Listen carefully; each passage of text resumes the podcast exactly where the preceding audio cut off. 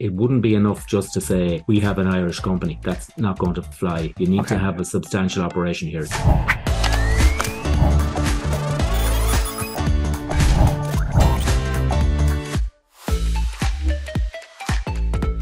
Hello, and welcome to the Gross Profit Podcast. My name is James Kennedy. I'm co founder and CEO at procurementexpress.com. We take the hassle out of managing your company's purchasing with magical features. As you may have picked up from my accent, I'm based in Ireland. So we thought it would be interesting to talk a little bit about the opportunities for setting up an Irish company, even if you aren't based here. Every time I go abroad and I go to a finance meeting, people mention how tax advantageous it can be, the famous Google, Facebook, etc., setting up. But for everyday businesses, there are still opportunities even if you're not Google and Facebook, to um, be a bit smarter about uh, various opportunities that come up with registering as an Irish company. So I've invited along today someone I've known for probably more than 20 years, um, Eamon O'Sullivan from OSA Accountants, who specializes in helping foreign firms establish an Irish base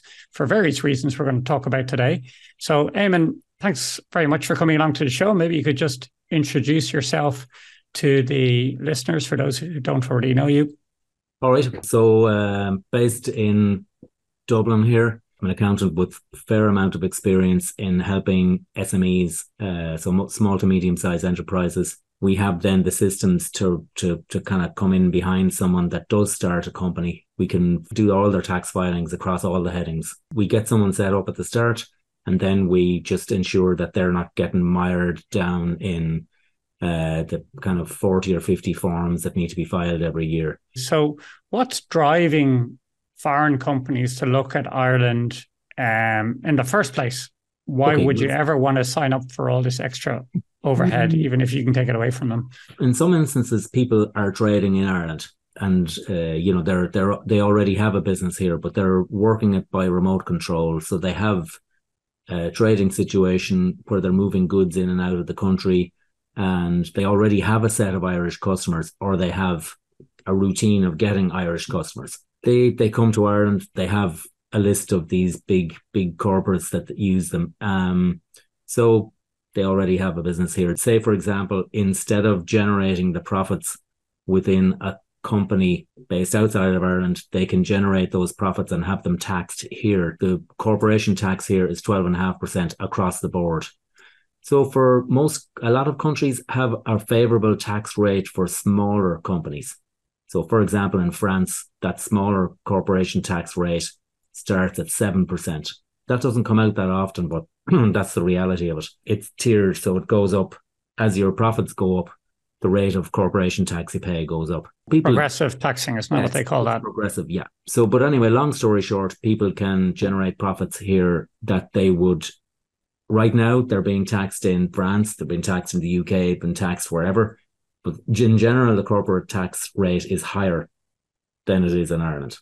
So that's one reason. The second reason sometimes is, is that, particularly for UK companies, if they're dealing with Ireland and they're moving goods in and out, then they have the hassle of getting through customs. Whereas if their goods were owned by an Irish company from the get go, then the logistics of getting in and out of the country is easier. The customs charges are easier because Ireland remained in the EU, in the European Union, whereas as we know, the UK didn't. So they're just practicalities.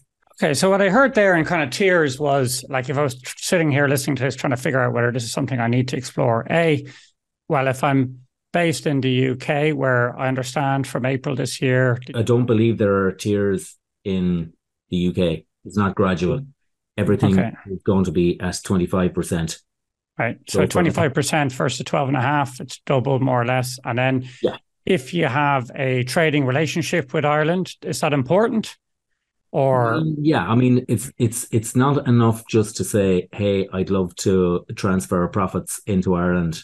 So you, you need to have an actual business here. We haven't got great pr in the past um, in this area. People that have read up about it will know the ins and outs of it unless you have proper activities here. Just deciding i'm going to park some profits in Ireland is not going to cut the mustard. It wouldn't be enough just to say we have an Irish company.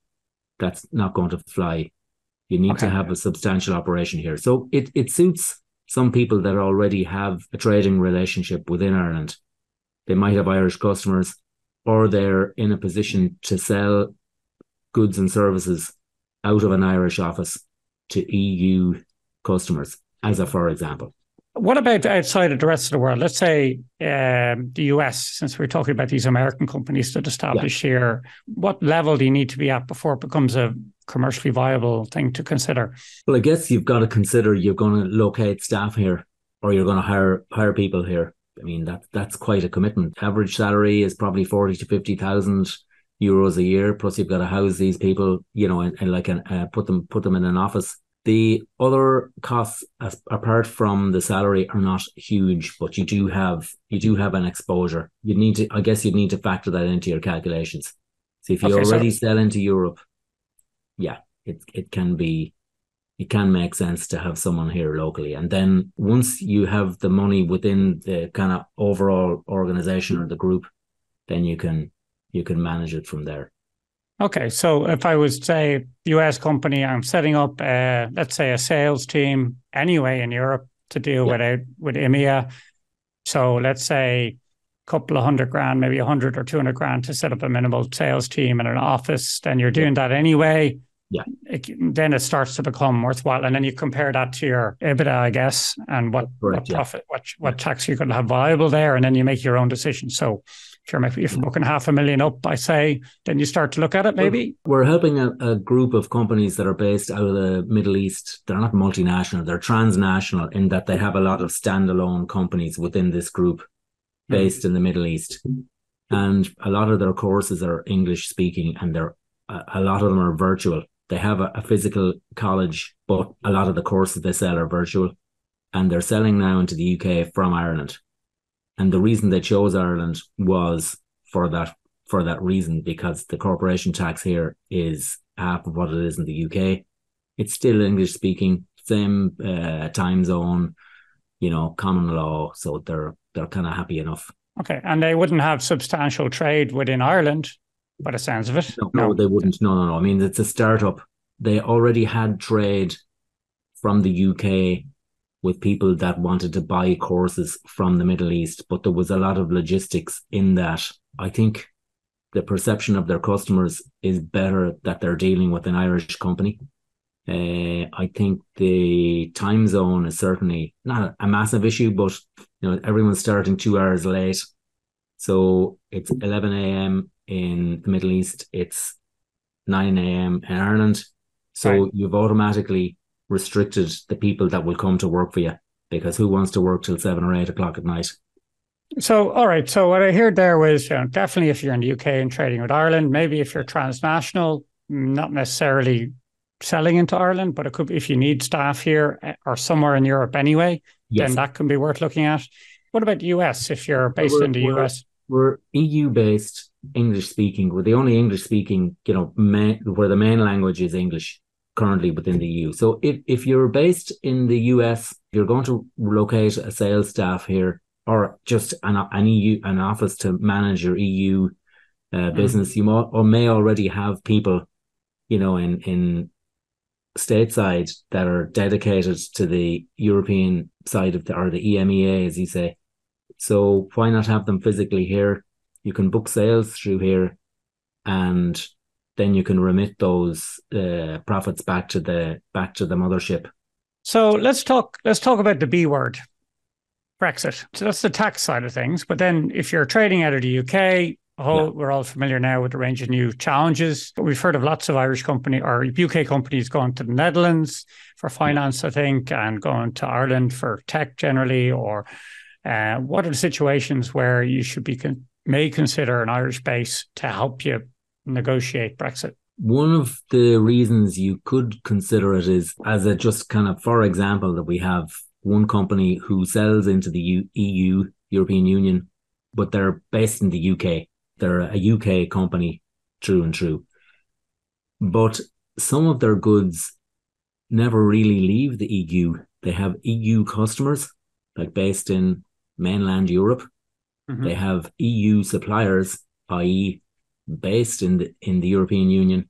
So actually, the transfer of goods happens, say, from Poland to France, and this particular company invoices those customers from an Irish-based company. Mm-hmm. And that makes sense for them because they don't have the customs palaver of, oh, you're a UK company. You're delivering goods from Poland to France and you get put in the slow lane all the way. It's complicated then because the customs guys are looking at this, oh, it's a UK company. Yeah. You know, whereas you're Irish based company, you're transferring goods from Poland to France. There are no customs situations there. There's no duty. It's it's all just you can move your bits and pieces as you need to, and you can invoice out of Ireland. So in that situation, say I'm in the UK, I'm obviously got a supplier in Portugal, let's say, and I'm just what they call in online terms drop shipping. I'm drop shipping it straight to. Ireland. I can pay the Portuguese company, tell them to ship it straight to uh-huh. Ireland. And doesn't that fix the problem? If it physically comes back into the UK, or if you needed to come into the UK, is that where the problem is? The issue is the title of those goods. From the minute it leaves the Portuguese supplier, the title of those goods is owned by a UK company. Right. And so you're sort of in the slow lane. So that's okay if you're dealing with a single package of, I don't know, business cards or magnetic tapes or yeah. coffee cups. But if you're dealing continuously, you know, or say you have a container of coffee cups when that those goods cross the borders, they're owned by a UK company. So okay. it's it just it appears doesn't to matter. cause no end of problems. Yeah. Okay, very interesting. So it doesn't matter that the UK they never touched the UK physically. They yeah. legally owned by, therefore, as Richard, my business partner, calls it, they're in the punishment queue. They're in the. They appear to be. Yeah, we have one transport company who have transferred the ownership of all their trucks to an mm. Irish registered company. So they have Irish reg, reg, numbers on all their trucks now. Right, right. So they have okay. a lot less uh, hassle when they're moving around Europe. Interesting. Okay, very good. All right, very good. All right, so the practicalities of doing all this, I guess, is your business, Eamon. Uh, but maybe if someone's listened to this and they're thinking, okay, maybe this is something we should consider for our business, because there's there's a ton of paperwork, right? You have to choose the right company mm. type, you have to get it registered in Ireland, acquire an Irish business number, opening a bank account, regulatory compliance. There's a whole load of stuff. How do you make that easy for them, and how can they get in touch with you to talk about that? It's it's Eamon O'Sullivan on LinkedIn. It's uh, the company name is OSA McQuillan, so it's osamcquillan.ie. You can just have a look there. We have a fair amount of information already that you can have a look through. You want to set up a call, just drop a quick email. My I get the the email straight off the website. So if you need to have a quick chat and just see if this is for you, we can probably give you a very quick steer. Just save yourself a lot of time. I mean, you can spend days, as you know, trawling through uh, websites. You never know what the source of your information is. So who's, whoever has written the material, do they have any practical experience in dealing with the problems that you're looking to solve? You know, well, it's probably just ChatGPT who's written it. So get it from a real human.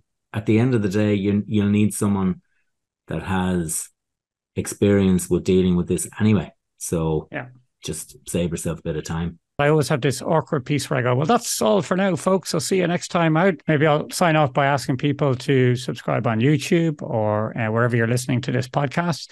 And I'll do my best to give you some ideas to make your business 1% better every week.